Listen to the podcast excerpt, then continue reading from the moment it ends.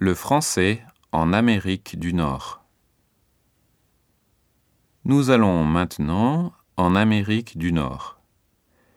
Il y a des francophones au Canada, par exemple au Québec, ou au Nouveau-Brunswick. Aux États-Unis, il y a des communautés francophones en Louisiane. Parlons un peu du Québec. Les Québécois sont les descendants des colons français. Ils viennent en Nouvelle-France au XVIIe siècle. C'est une région francophone entourée par le monde anglophone. C'est pourquoi les Québécois font très attention aux Français. Ils ont des lois pour protéger leur langue. Par exemple, la loi 101 oblige à utiliser le français pour les affichages.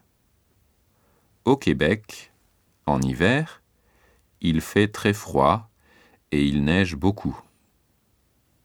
On fait des sports d'hiver comme le ski, le patinage, le hockey sur glace. Vers le mois d'avril, on récolte le sirop d'érable c'est le symbole du passage de l'hiver au printemps. Céline Dion est une chanteuse originaire de la région de Montréal. Elle est bilingue et chante en français et en anglais. Le Cirque du Soleil aussi vient du Québec.